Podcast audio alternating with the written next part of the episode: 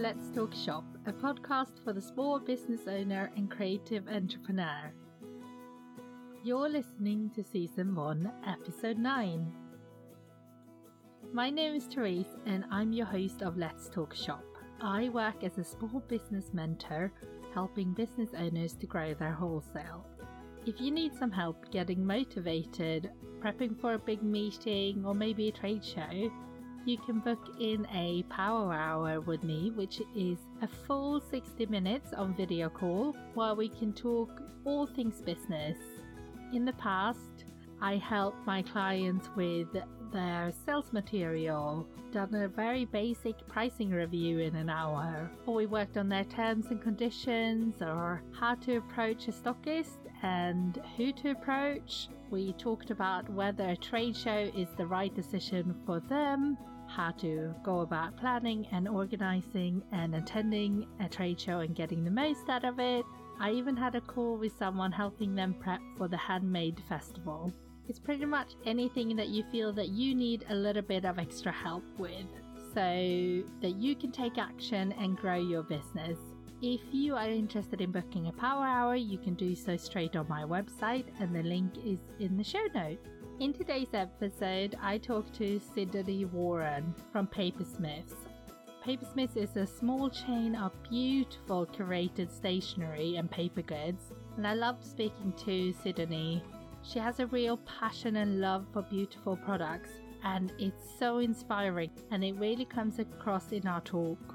Unfortunately, the sound quality is a little bit sketchy and I've done my best to edit it out, but it's quite clicky in the background. And I hope that that won't be too disruptive for you because I really think it's a great episode otherwise.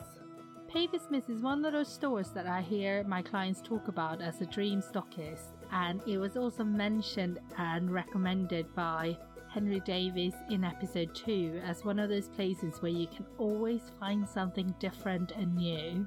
It was so interesting to hear how Sidonie and Kyle started the business with just £500 and a whole lot of love for beautiful and well made products. I hope you enjoy the episode. Please remember to share where you are tuning in and tag me at small underscore business underscore collaborative, and I'll happily reshare it as well. But without further ado, here's my talk with Sidonie. Hello, Sidonie. Welcome to Let's Talk Shop. Thank you so much for coming on the show. Thanks for having me, and hello. Really excited. Before we kind of get on with the actual interview bit, it would be great if you can tell us a little bit more about yourself and the business.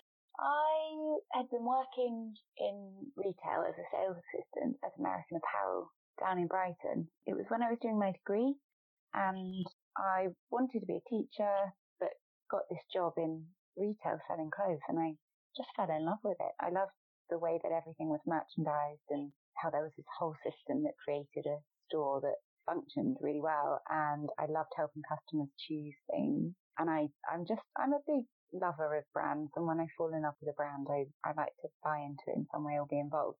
So I had really enjoyed retail, kind of had this aspiration to open my own shop, which had been something that I dreamt about as a little girl. But then I, I went to university and I studied education and I taught for a bit after that and quickly found myself wanting to do something different. So I was doing a bit of illustration on the side. I quite like drawing and making jewelry and I'd sell vintage clothes and bits and bobs at um, markets. And then I met Kyle, my business partner, in um, a pub in Dorset. I'd just moved home and he had too, and we thought let's do something creative together. We didn't really know what, but we we ended up starting to do a bit of design work for local businesses where I would do the illustration and he would do the graphics money, and that's how our design studio was born. And that was in Bristol, was it? Well, that was actually in Bridport in Dorset. It's a it's a gorgeous market town with a really strong creative community and lots of independent businesses. And it's where I grew up as a child, and Kyle has lived there since he was about 16. So we started this design studio, which is called Studio B, and we were doing graphic design jobs for the local businesses and doing things like painting murals in restaurants and designing programs and websites.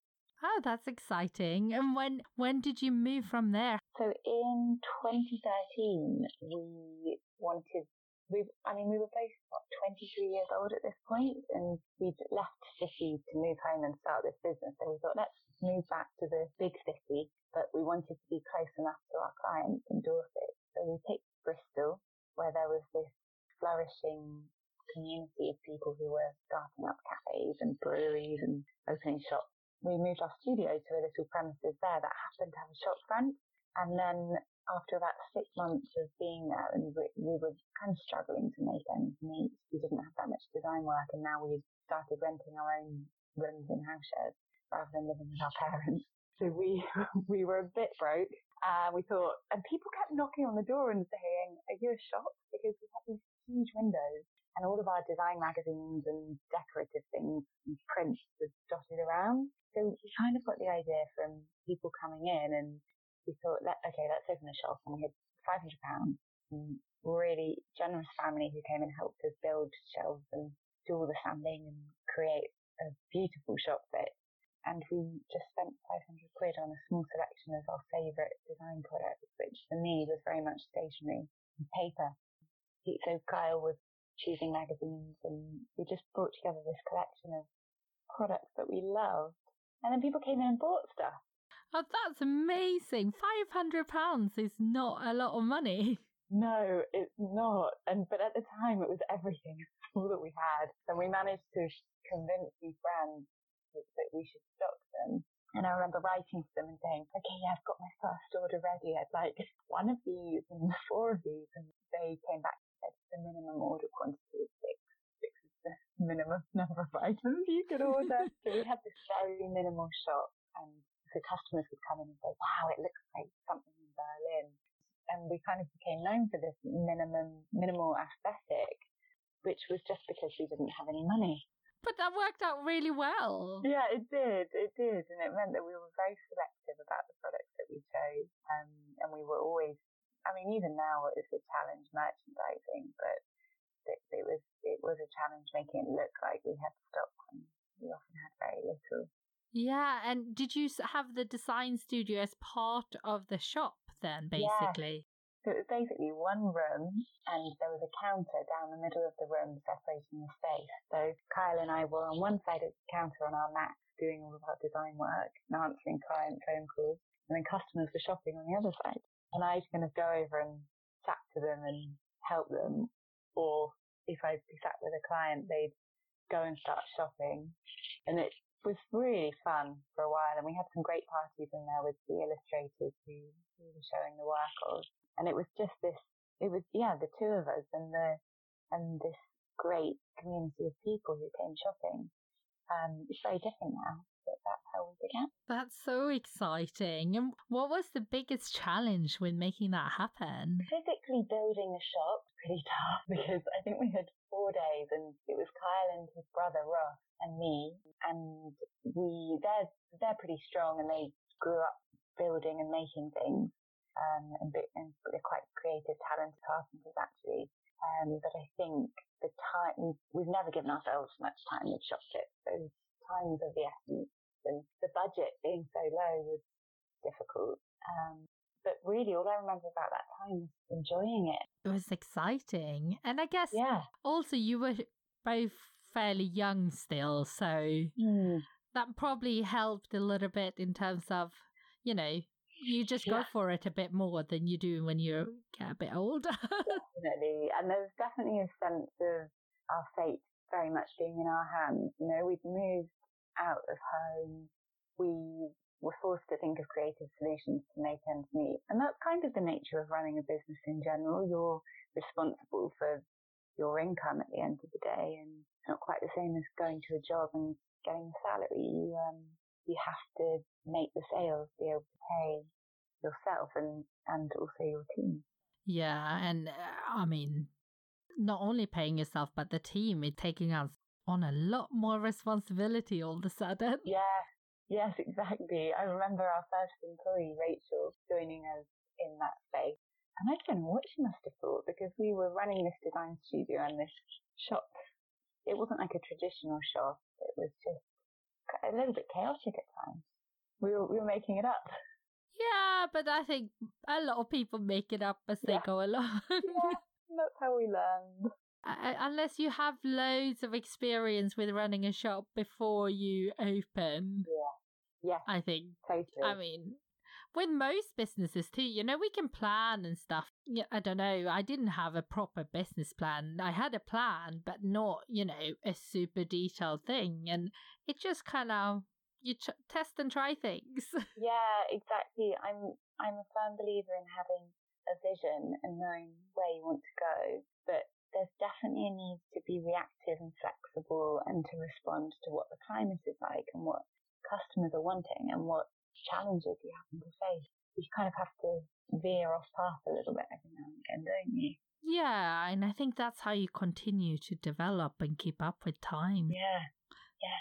So then, what happened after that shop? Where, where where did you open next, and how did that happen? Where did you how did you decide where to go next? Well, we wanted to find somewhere where we would have similar success to what we'd had in Bristol. So we were looking for a community of um, a local community who appreciated design um, and who would be interested in our products, but somewhere that would also attract tourists because we found that when people were visiting the city of Bristol, they liked to come and see us. So we wanted to be somewhere where we could enjoy that kind of trade as well. And we needed to be somewhere within fairly close proximity to Bristol. So we went and looked in Manchester, which wasn't very close at all, but it was an exciting city and I quite liked the idea of moving to a new city personally at this point. I thought Manchester would be good. So we found a great shop, put in an offer, but it was rejected, and then found another great shop, put in an offer, and that was also rejected. And it turned out that Cass Art, the big stationery shop, was taking both of those units and knocking through and amazing kind of art typeface. And then we, so we went quiet on our plan for a bit. And then in 2017, early 2017, it was sort of February, I thought, well, what about London? And I'd heard about Box Park, which is a development in Shoreditch in East London, just by Shoreditch High Street Station. And it's a bunch of open containers that have been turned into shops and bars and restaurants. Really exciting, great location, fantastic design community, and also tourists visiting that area. So we went to view it and thought we could do a little pop-up, but the cost of a pop-up was extortionate in comparison to renting a unit for a year. So we signed up for a 12 month lease and we were open by May 2017. And it was sort of an opportunity to test our concept outside of Bristol and see how it would do in London. And, and we rebranded because we thought, we, you know, London, it's big it's the big smoke. It's this international city. It's like everyone's got. It's a different level. It's a different playing field. So we we kind we kind of upped our game, I suppose, and we spent money on the on the shop fit and on the rebrand. And we I, like I think we're all in the studio. We're all really proud of the work that was created there. We had a great team of people who did that work and made something that really stands out and that customers still appreciate today, two years later, things like our test pen packs. And so anyway, so we opened in Box Park and then um, that was going really well. And a year later, we then started just our eyes peeled for other opportunities. We opened in Brighton in May 2018. That's so great. It has to say, each location has that creative feel, though, don't they? Yes, exactly. I mean, these are all really exciting locations where you, it's the kind of place that you and I like to shop and spend time and chill out in because there's always something to get inspired by. Mm. And I, you know, it's great to be part of that kind of, um, I keep wanting to say community, but it's, it's more than that. It's like a destination, um, where there is a local community. Yeah, you have both. Yeah, yeah, yeah, that's it. Um, and then after that, we opened in Chelsea, um, just around the corner from Sloane Square.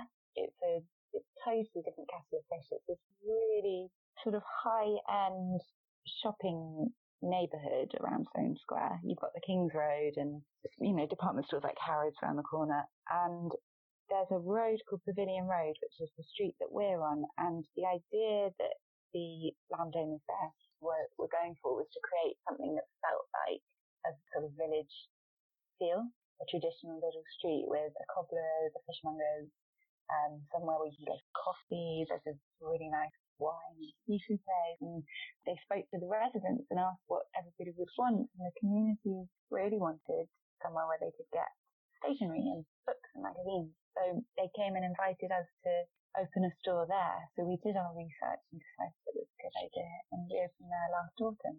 That's exciting that you were invited to be there too. They picked you. It's pretty nice when that happens, but we had this, they said come in and meet us and tell us your story and I went down to their offices in Duke of York Square and went into this big conference room and I had to tell the story of the brand um, and convince all the, you know, a bunch of l- really lovely people, but all in uh, different environments. I mean, everyone's wearing a suit and it's a conference table and there's a screen and I'm making a presentation. And at this point, I just really viewed myself as a little shopkeeper. And, and then I'm there presenting to these, these bigwigs who it turned out were all just really lovely, normal people who are very supportive and actually very interested in the kind of products we're selling. So that was great. And we opened up in, in autumn. And then uh, Wolf and Badger, the department store down in King's Cross, they're they're an amazing concept store. They've got a brilliant mix of concepts within there, and they invited us to come and do a concession. Um, so we've got a little kind of light version of a papersmith on the ground floor of their space, and then we curated a book and magazine section for the upper level. We opened there last autumn as well. That's exciting. I love a good book section. You have you have books and magazines in all your stores, no? Yes, we do. Yeah. I I love a well curated. I I came from a publishing. Well, part of my background is in publishing. I just love books Ah. and it, coffee table books, magazines. Those like nice magazines you can get now that are just like a coffee table book. Yeah, that you actually keep. They're just so much lovelier. Uh, yeah. Like the paper is nice. Yeah, so much different from like your regular, you know, cosmopolitan or something. Exactly. You could you can really tell that this it's like a new movement of print. The publishers and the creators have been very considered about the kind of finish, print finishing that they use. So the paper stock and the design and whether they're foiling. It's they're, just, they're objects of beauty. They are, and they're almost like collectibles in a way. And um, completely different. And I think it's nice that it's gone like that. We went more digital, but we now appreciate the kind of beauty of paper again. Yeah, exactly. Which is wonderful because I really feel there's a place for both. Yeah, I totally agree. You know, one doesn't need to exclude, each has its place, I think. Yeah. So now you've opened quite a few stores. What's the plans for the future? Are you planning to open more stores? What What's your Yeah, so we would love to open more stores in the future, but that's going to be, I mean, the likelihood is it won't be for another year or two. So what we're doing now is, I mean, I should say basically going from one store to five stores in two years has been very exciting. yeah? But there is so much that we need to do to kind of set a consistent groundwork because when you have one independent store, you don't need things like visual merchandising guidelines or you don't need to think about stock for a particular demographic. You just, you're just working with one shop. Now we have five and we've got fairly similar customer bases, but totally different products will sell in one shop compared to another. And we want to achieve a sense of identity for each store, but to still have a consistency so that people going in, if they know Papersmith, they'll feel like they're in Papersmith. So just making sure that that comes across in the whole store experience, from how things look to the music that, like the style of Mm. music that's playing, your experience with the people who are working in the store. All of these things, it's like, well, it's brand consistency and that takes time and development and experimentation. So we're treating the next couple of years period to get that right before rolling out and opening new stores. And actually the timing of this is great because you've probably heard that things on the high street aren't going very well right now and stores are struggling. So we need to just make sure we've got something really solid and that the climate's in the best position before we open any more.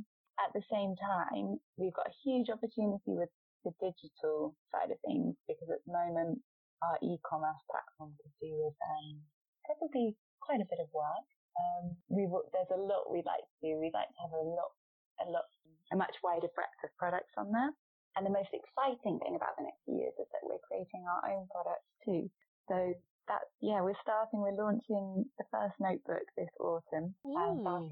Well, it's what is it going to be like? Is that is that a secret? Well, I can tell you a little bit. We we haven't decided on the color yet, but um, it's looking like it's going to be a linen fabric cover. I love that hardback with some really practical but fun little features to make organising easier and a variety of post But it's all in development and we have to, we're just sampling things at the moment. We need to choose colours, but we found an amazing producer to work with who I'm really excited about and we'll do the first collection as a very limited edition number so we can just gauge the reaction and make sure that people actually want to buy a product that we've created and also to lower the risk. So it's very exciting and that's, that's all happening in the I feel like a new notebook, you know, when you spend a little bit on a notebook and it's a special notebook, it's almost like an yeah. art piece. It takes me a while yeah. to want to write in it sometimes. I know. I always skip the first page of my notebook.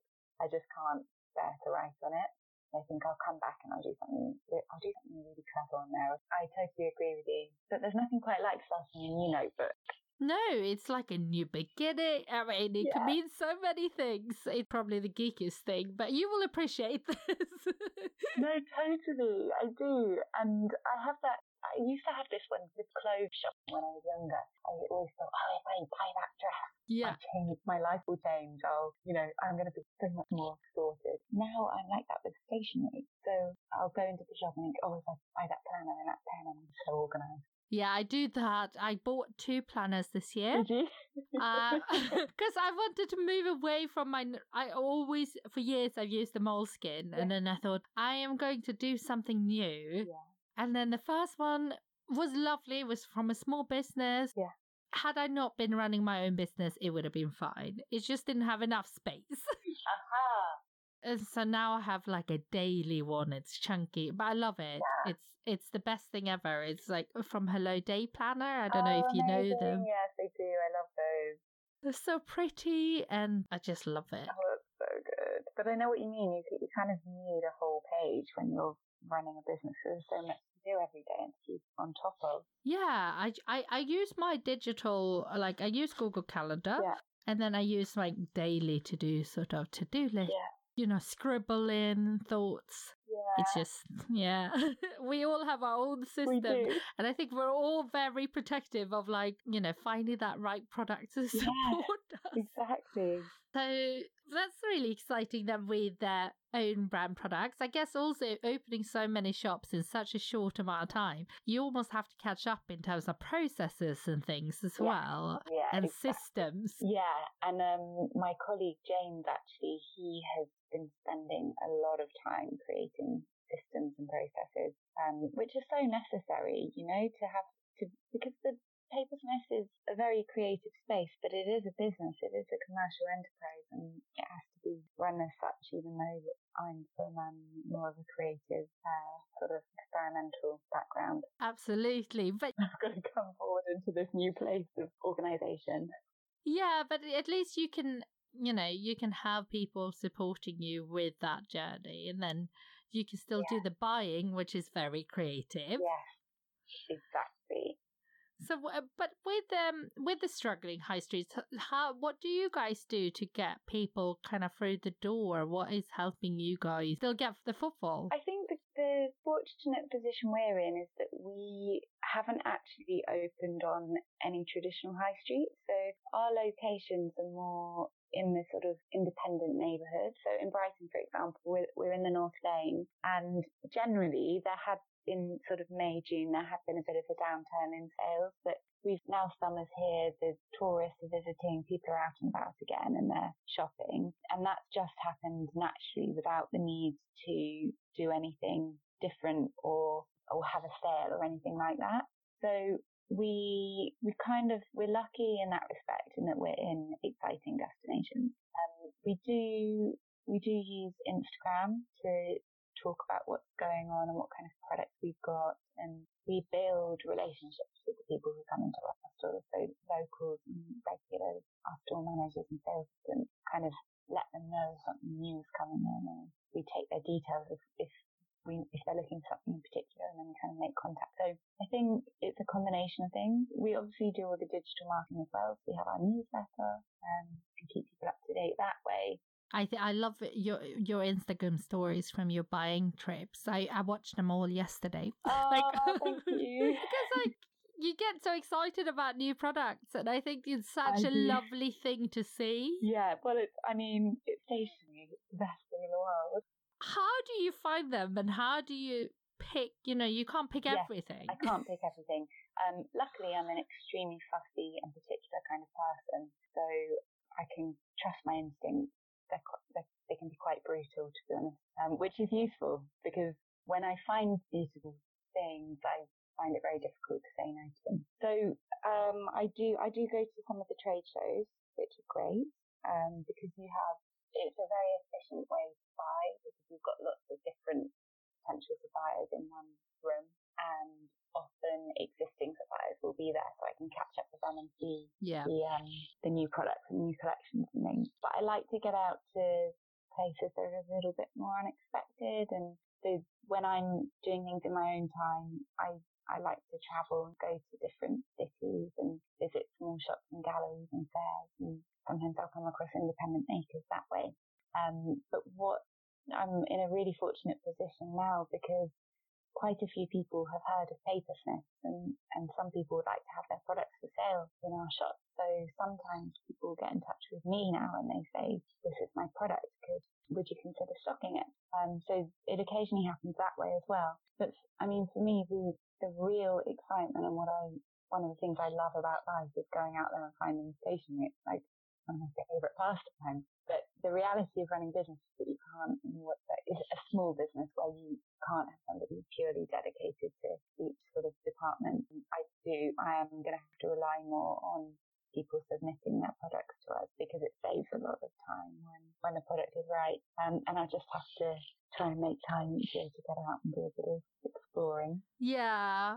So those small business, well, any business, I suppose, but in particular small businesses and independent yeah. run businesses, how can they kind of stand out where they when they get in touch with you? How can they be kind of seen and noticed? What's the best way? Yeah. So we have an email address that people email to, but um, I mean, I think most people will empathise with this. It's difficult to get through all your emails anyway. Um, yes. So we prefer people not to just send in samples, but sometimes people do. And I, the reason I say I prefer not to is because I feel really bad if somebody sent something and then I haven't replied to them or, or, or, or whatever the reason is. But, um, if people I mean, in the past, brands who have really impressed us and thought, wow, this is amazing work. It's been packaged so beautifully and it's fitting with the brand. But the important thing is that those brands who are successful and that we end up having on the shelves have really done their research and they it, they know that Papersmith is the best place for their product and that it will sell well. We do get lots of people submitting products who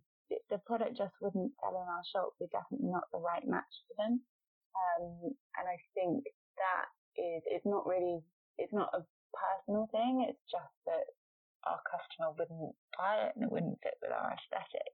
So I, I think doing a research is the most important thing. And then I'd, I'd almost say just choose your one favorite brand, the one that you really think would be the best place for your products to be sold at and put all of your effort into doing a standout submission, which definitely includes a sample to show the quality and and that can be difficult for smaller producers because that costs money. But if I have two people submitting a greetings card submission and one has included a sample and I can see that the quality is fantastic and the other one hasn't included a sample, you know which one I'd be choosing to stock, right? Yeah, I think that with paper products, they're so tactile, especially the kind that you stock. I think you know, yes.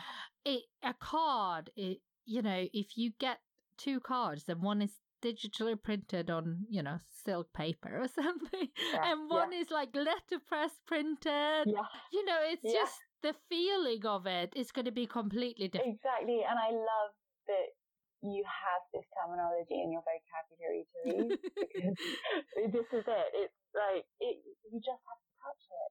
Yeah. And I think that's, you know, we're big appreciators of that clearly. So getting that across, the only way to do that is to include something that shows your product in the best possible light. Um, but equally, trying to there are there are really good opportunities for some of the trade shows in London where and New York actually, where you can apply and you can get a free stand or a reduced price stand at the trade shows, and that's where all the buyers are going. So that's an amazing way to get exposure as a new brand to enter those competitions and try and get the free like, I think you get a free stand for the whole of the event. Yeah. Well, um, I think it's it's a small uh, Theopastitis, I can't say his name. He does the Small Business Sunday or something, doesn't he? And he, you can win a stand there through that at Autumn Fair, I believe.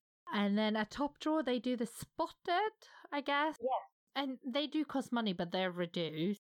And I think Autumn Fair actually also do a reduced one for new exhibitors now, and Spring Fair too. That's so good. And also, so the National Stationery Show in New York this year, they had about 20 new designers in a section. I can't remember what they called the curation, but they were all these new designers were there with their products. And I've spoken to other suppliers before who have received funding from I think it's exports.gov.uk, export for growth, where they support you. Yeah, the Department of International Trade does a Yeah, stand thing. That's right. That's right. Yeah. And you can get a grant for the whole stand cost. I think it's maximum a certain amount, but eh, you know, if you're you're Yeah. clever with your money, you can include your hotel stay as well. Exactly. Exactly. And I think it's really worth taking advantage of, of those things when you're first starting out. So, what's your favorite show? And definitely the National Stationery Show. I love NY Now. yeah, Maison Objet. I go to Top Drawer and Pulse in London, which is great. But I think the the reason why I love the international shows and getting into a different country is because we're more likely to find things that you won't find everywhere else in the UK, and that's re- that's really important to have the latest discoveries, something new and exciting that not everywhere else will have. And that's what he- why Henri mentioned you guys is because she said she can always find something new when she goes to your shop. That is good because Henri really knows stationery, so I feel like that's the biggest compliment ever. I mean, she knows she's been buying stationery for what thirty years. yeah, yeah, she's extremely discerning, so that's great that Henri says that. I mean, that's brilliant marketing material right there. yeah, I, I just thought it, it's so true though, but it, because it's really hard to do to find those little, you know, those things that you know not everyone has. Yeah, and I, I guess that's actually why we are the way that we are because that's always been a big priority for us. It would be very easy to just stock all the brands that are at one London trade show, you know, and that would be one buying trip a year, and it would be yeah, it would be sorted and done and, and fairly easy. And we wouldn't have those extra costs like import tax and um, shipping charges from the US, but then it just wouldn't be as exciting. no, I think going to a new country and visiting stationery shops and stuff is really Yeah. exciting. When I lived in Japan when I was younger. Did you? for just a year, and it's just like I came home with so much stationery. Oh my gosh. Therese, that's the dream. I really want to go to Japan. You should. uh, Well, I think you need to go to Japan Yeah, I know, I really do. because, like, the paper. Well, just the stationery I used for school, it was so good. It was just really good. It it was Yeah. um sort of like very design led and minimalistic, but still had that kind of traditional feel to it. So yeah, I think that should be on your uh, your one of your buying trips. Although a time consuming one, it's not. Well, I can tie it in with a bit of a holiday. 2020. That will be so good. I'm, I'm sure you will love it. Yeah. So, in terms of other things that is good for you, so margin obviously Yeah. has to be there. But what sort of eh, margin do you need to make it work? Because I know this is something that, you know, when you're a small supplier and you produce in small scale, that's often tough. So, what's the minimum sort of thing that you need as a retailer? Yeah, so I think it really depends on the retailer. And I, the really important thing to remember is that you need a margin that will work for the producer and the retailer.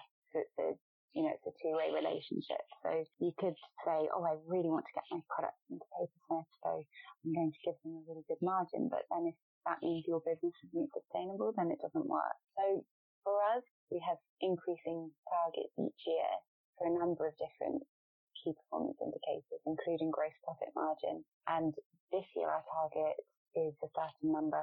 But it's based on an average of different product categories. So if you look at a product like magazines, we have a very, very low margin on there, and that's the nature of the magazine industry. But on a greetings card, you have a much higher margin, and they average out. So yeah, and then also different suppliers will give us a better margin if we order more stock. Yeah, of course. So there are all yeah there are all these different things to consider. So as a starting point, most of our smaller producers start at around um, a 50 to 55% margin. Um, and we, we really do try and increase that as much as we can. And we've got magazines which pull it right down to 25. Magazines are expensive, aren't they? Yeah, mar- like margin wise, they really are. There's not, but it, with the, I could go on for ages about the magazine industry, but it seems that there's not really much in it for anyone because producer isn't getting that much, the actual person who creates it. Then you've got distributors and printers and the retailer. So yeah, it's it's really challenging. That whole area is really challenging. Um, but with stationery, we enjoy much higher margins, and um, the brands creating the stationery do too. Yeah. For a bricks and mortar store where we've got big overheads of rent, rate, payroll, everything, um, stationery is a great product to be, be focusing on. Yeah. And how important is like how it's made and that sort of thing? You know, because there's so much about sustainability now and obviously paper yeah. products is part of that, I suppose. Yeah, definitely. So most of our suppliers communicate that information to us quite readily, and it's sort of like a key fact about their product. So FSC paper is standard now. Um, lots of our suppliers are avoiding packaging, so we're seeing a lot less that rise to us in cello wrap. Some of our card brands are going to, they, most of them are switching over to biodegradable kind of cornstarch material. Some of them are taking the wrap away completely. Um, so yeah, sustainability is really important, but also quality. So who a supplier chooses to create their product with is really important. And we're looking at the quality of how hard wearing a product is and how, what print technique they've chosen and does it look like a premium product? Yeah. I think uh, people are much more happy to spend a few pounds extra if it means that it gives them a little bit more, I don't know, pleasure and and you know, long lasting wear and that sort of thing. Yeah, exactly. And with a with pen, you can buy a disposable writing pen for a couple of quid, or you can make an investment into a refillable, rollable, or fountain pen where you can avoid, you know, with these converters for fountain pens, you can avoid single use plastic completely. You just refill your little convert cartridge from a glass bottle of ink. And that's having, that's, that's really meaning that you're not throwing away ink cartridges, which is great. Yeah. And those kind of throwaway plastic pens we all go through, you know, we're not taking care of them at all. You know, you, anyone that works yeah. in an office, they will have. I mean, I I don't work in office anymore, but you know, I have loads of them in my bag. They mm. just kind of accumulate somehow. Yeah. I don't know how, but if you have a nice pen that you maybe spend even not not even like a huge amount, but that is refillable and just slightly nicer, you keep a hold of that pen much more. Yeah, exactly. We have a couple of metal pens that are refillable, and they're something like four pounds, four ninety nine, and that's you're spending a couple of pounds more, but you've got something you can keep. Also, not to mention they they look much better. You know, I think it's as, it's also as much about self-expression and communicating your style and having some fun with the kind of products that you're surrounding yourself with and using on a daily basis as it is about quality and sustainability.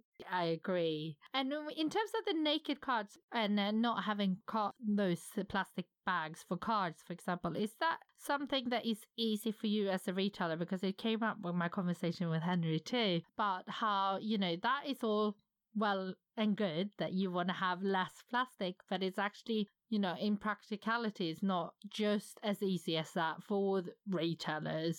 Yeah, so we we don't actually have any of these naked cards on our shelves yet, but we're exploring it because we always want to try and improve what we're doing. So with products like notebooks, when we have when we have a stack of notebooks and one of them is wrapped in plastic and one of them isn't, hmm. generally the customer will want to buy the one wrapped plastic. But if you have none wrapped in plastic, they happily take any of them. The problem comes when the, I think it's because they have the choice and psychologically you're thinking, I want the new one, I want the one that hasn't been touched. But yeah, the problem does come when products get damaged and if things aren't wrapped and they're not protected, then that's really wasteful because they get a mark on them and then you can't sell them. So yeah, I hear I hear what you're saying, and I think it's it's an ongoing challenge. And we try, you know, we take really good care of our stuff, and our teams are cleaning and looking after things. But sometimes a child comes in with a pen and just writes them over and over again. Can't stop them. Yeah. Yeah. Yeah, and I, I suppose with cards, you know, if you had cards that has, you know, if you have a nice quality card that comes with a nice quality envelope, and then next to it is another card with a Yeah. slightly more generic envelope, you know, people Ah, can help themselves a little bit.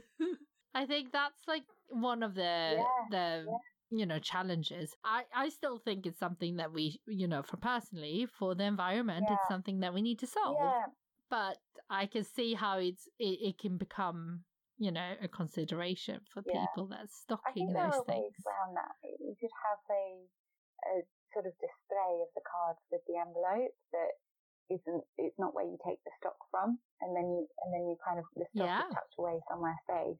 it's it's just kind of on a busy Saturday. You've got customers who just want to queue up and pay for their item, and you don't have enough staff to go and help with things like that. That's where the problems come. So yeah, I guess we'll have to try things out. Yeah, it's be interesting because I think you know supermarkets and stuff they're not gonna definitely not gonna have the staff to do that.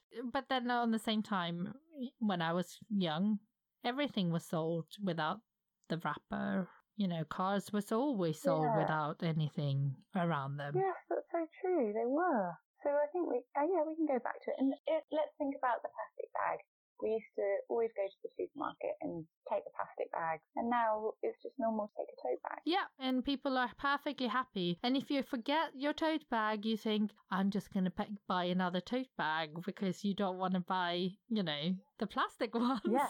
You don't want to buy plastic, yeah. Or you carry home. So many times I walked Yeah. home with a big arm for them. Yeah, I do that. Today I went to the pet store and I ended up to put tucking like things all over the place.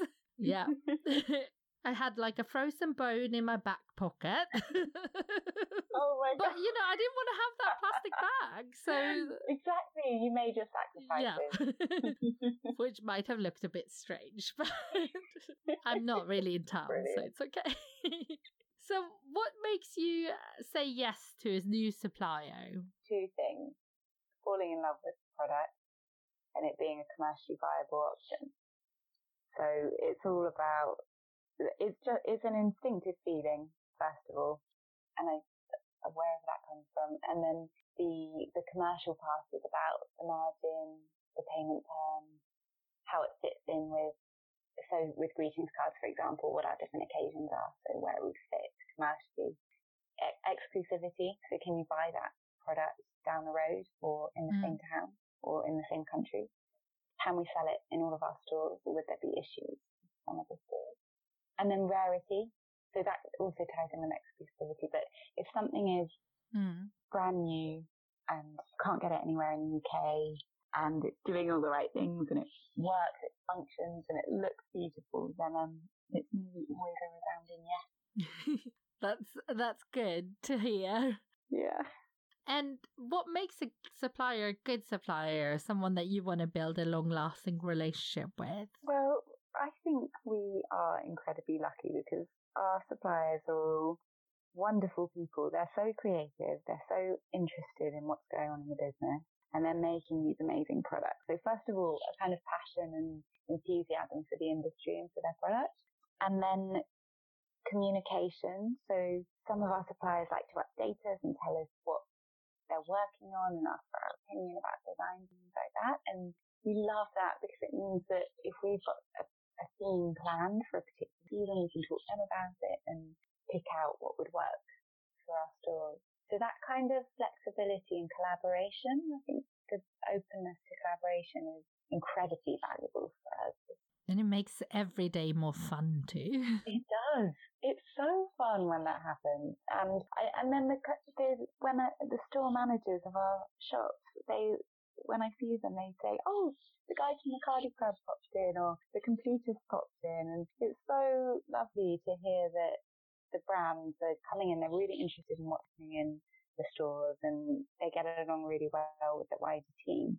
And it's just, it's like this whole community from the people who are making it, people who are selling it. We're all part of it. It's nice that they do that, Yeah. even though that you have several stores now. Yeah, it's so supportive. Yeah, and do new like do prospective suppliers do that too? Do they? Yes, they do. They pop in, they chat, they try and sell things over the counter. but no, they they that's the sort of initial port of call.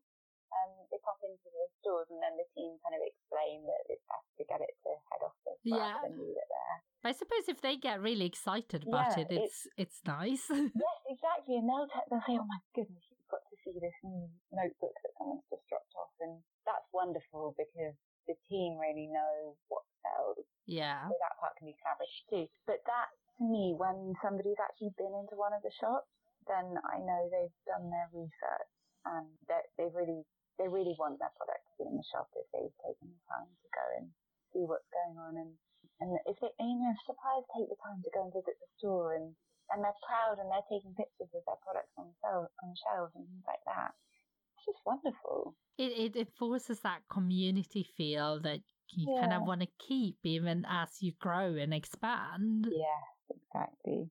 So, uh, do you have any advice that you would give to someone that is new to wholesale? Yeah, someone who's new. I would say it's important to do your own financial planning as the starting point. So if this is a new business for you, it's really important to figure out how cash flow works and how profit and loss works because they're two very different things.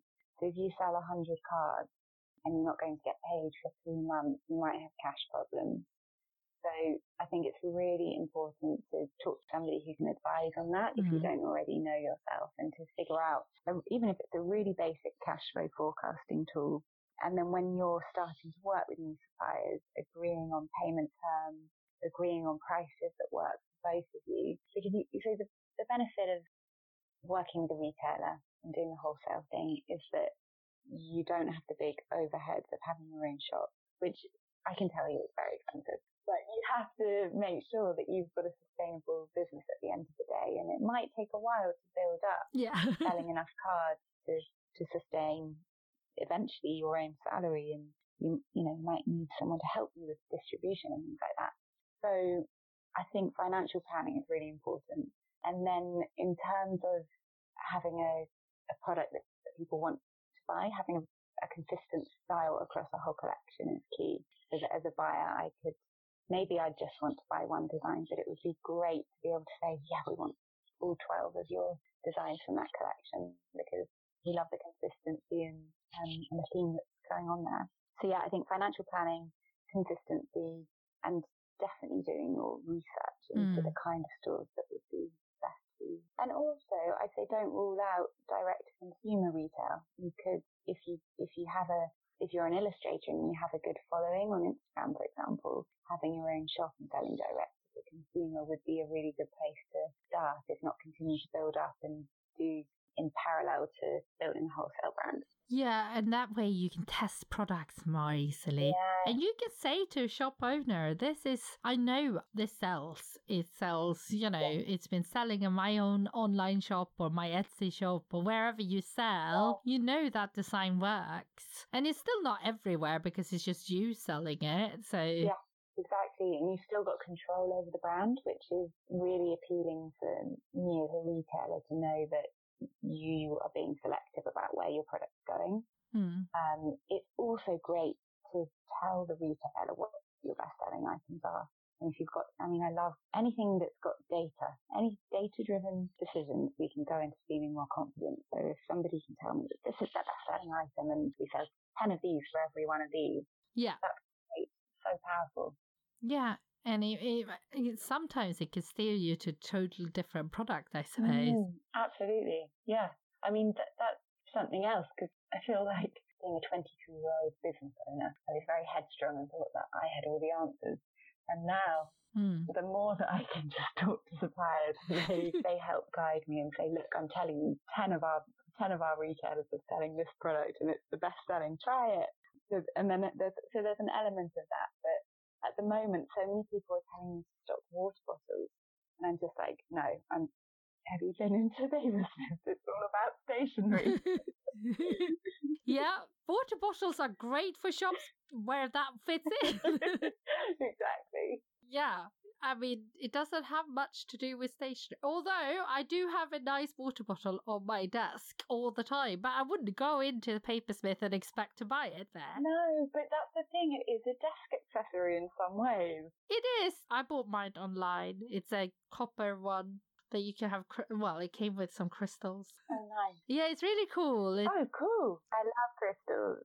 Yeah, it's from some uh, a store called Life Rocks, and you get the you know one of those little things that you get put loose leaf tea in. There's different mix of crystals. It's a bit woo woo, but I love this stuff. I love that. Thing. But you have to just like charge it on on a speaker, like as in like getting the vibrations oh, wow. into the stones, and then you have it uh, in the copper bottle. That sounds amazing. Yeah, it's really cool. That's cool. I I'm surrounded by crystals right now, but none of them have an electric vibration going through them. So I'm going to look at this water bottle thing. That sounds really good. Well, yeah, it's just it's the same, I guess, as you charge your crystals with the moonlight, full yeah. moon, for example. Yeah. It's the same idea, I, I suppose, that you know you charge charge them with energy. Amazing. Yeah. Wow. I, I I always wonder, you know. Uh, I, actually, I suppose I told everyone now.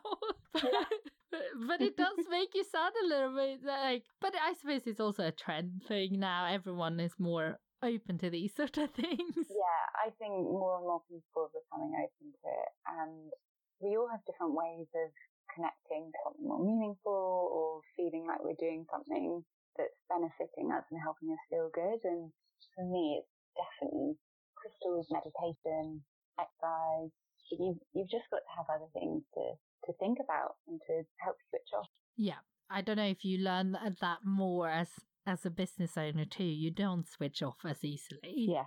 So exactly. you need those little things. Yeah, you do. You do. So I think that's all the questions. I have a few final ones, which is can you tell us a brand that you think deserves a shout out and a, a retailer that you think is getting it right and a product that you think is going to be big for this autumn? So the brand that deserves a shout out is going The Completist, who they're, they're one of our suppliers. They're great. Do you know them? Love them. And they're amazing planners, which are a day per page and it's really chunky. It's a really thick planner and they have the most beautiful patterns on them that Yana, the illustrator, does. And they're, um, they're kind of like brush strokes and geometric patterns. And I just love them and they're the best duo ever, Jana and Marco. And then the retailer that I think is getting it right has to be Cubit, the spectacles brand, because they have an incredible product. The quality is excellent. The design is beautiful and they are they're succeeding in a difficult retail climate. They're opening more locations and their stores are doing well.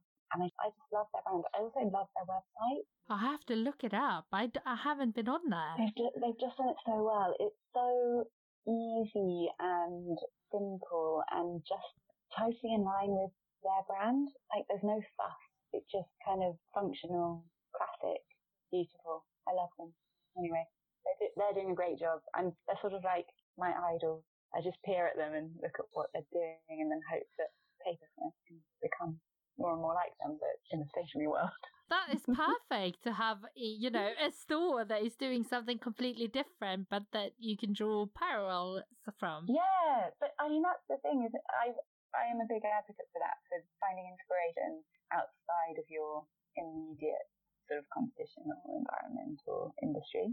So I love I love looking at beauty brands as well like Glossier. I'm just the way that they do their product photography and the movement in their on their website as well. I'm basically I'm just trying to find ways to improve our website yeah. at the moment. I'm doing a lot of research into other brands and Glossier doing it well. And it really inspiring story of how they've grown so quickly and so successfully. It's awesome. Um, and then the latest product line that I think will be big this autumn. That's really difficult because we've got quite a new thing, quite a few new things coming? Well, this time last year, we we started spending a, a lot more of our buying efforts on finding planners and diaries. and we we saw sales increasing massively as a result of doing that. And planners are picking up. So this autumn we're going to have so many more planners. And I don't know which one I'm most excited about. I them all. But there's a brand called they're fairly new. They were established in 2017, I believe, and they create this beautiful linen planner. I love a linen finish. yeah, so good. I'm in love. Um, with foiled, the foil, the year foiled on the front. And they have the way that some brands kind of put motivational quotes into their planners, but they've done it in a very subtle way. Nice. I love that. And then there's on the on the other. I'm gonna can I just give you one more as well? Really. Yeah, of course. My favourite bit product. The the Mind Journal, which is a journal that is designed to encourage men to start journaling more. Ooh. And it's all about journaling as a benefit to our mental health and well-being, and and then ultimately to our success um, and the ability to create and and be a like a successful person who feels like they're achieving things. But the the Mind Journal is amazing. So I think it's only been out for so there was what the first one was about a year ago, and we've just taken stock of the second version. And it's aimed at men, but there's no reason why women couldn't use it. And it takes you through all of these tools and exercises to reflect and set goals, and not just kind of set goals in a very aggressive, driven forceful, I must achieve this way, but in a more considered, what actually makes me happy, what do I actually want out of life kind of way. Yeah, I think if we set goals, any goals in life, it's just so encouraging. Yes, it is. So I'm really excited about that. That sounds so great because a lot of these pro- kind of products are mainly aimed at women. Yeah, yeah. And young, you know, t- between 20 and 30s. Just having something aimed at men is so nice. Yeah. It seems so acceptable now to talk about mental health for women. Yeah. But not as much with men, and that is such a shame. Exactly. And I think also I see that a lot in this in this kind of well-being world of the meditate. You know, we spoke a bit about meditation and energy earlier, crystals and things. And that, Mm. if you were to look at Instagram, there's a, it's hugely disproportionate in that women are, according to Instagram, working with those tools and reflecting and sharing very openly about what's going on in, in our personal journeys. But I, I totally agree with men. It feels almost like they haven't got this, they haven't got this way into it yet that it seems being socially acceptable. So perhaps a product like this could be the first step. Hopefully, because I think it it is super common and it needs to be addressed. Definitely. So if a product could do that, just a little part, part of it, and encourage some men to, you know, find a way to help them put down on paper Yeah. what they feel, then that's great. Yeah, I mean, it's, that's why I love journaling so much anyway. I really struggle with expressing verbally how I feel sometimes or figuring it out in my head. But once you get it down on paper, you start to process it and digest it a bit and then make a, a positive move in the right direction. So I guess regardless of gender, it's, it's a, it's a tool that we could all benefit from. Yeah, just pen and paper is such a simple tool, but it's so good. Yeah, yes, it is. So, before I let you go, could you also tell me how the listeners can find you and connect with you guys? Yes, of course. So we are pretty active on Instagram, and our Instagram handle is at paper underscore knit. You can visit our stores in Brighton, Bristol, Shoreditch, Chelsea, and King's Cross. And you can also shop online or visit our website. It's papersmith.co.uk. Or you can write us a letter because we love real post. And you can totally write a letter to any of our stores, but the Brighton one is probably the best location because I'll always check the post. And also, if you do have a product and you're interested in talking to us about stocking it, I'm very, I'm very happy to give feedback and, and to have a conversation. So you can submit products to the Brighton store itself in the post. But yeah, I've, I've really enjoyed it. Thank you so much, Louise. Well, thank you. This has been really great. I, I think your journey and your, you know, doing something different is really difficult. So it's so great Thank you. to see and such a good chat. Thank you so much. Thanks. Thank you so much, Sidonie, for taking the time to talk shop with me. And thank you to all of you, those who are listening. I hope that you picked up a few tips and that you now feel inspired and motivated to go out and contact a few new potential stockists this week. I can't believe that the summer is almost over and we just finished episode 9 of the first season. It's been such a great experience and completely out of my comfort zone. I really, really have loved to speak to all of my guests. There are still three more episodes in the season. And after that, I will be taking a little break and then I will head straight into season two later this autumn. If you want to be a guest on season two, you can apply to be a guest. There's a link in the show notes to apply, or you can just DM or email me if you want to get involved. I hope that you really enjoy this episode, and if you are enjoying this show, please do rate and review it as it really helps others discover the podcast too. I will be back next Monday with another episode where I will be speaking to a brand owner, and I really look forward to seeing you then. Have a really good week.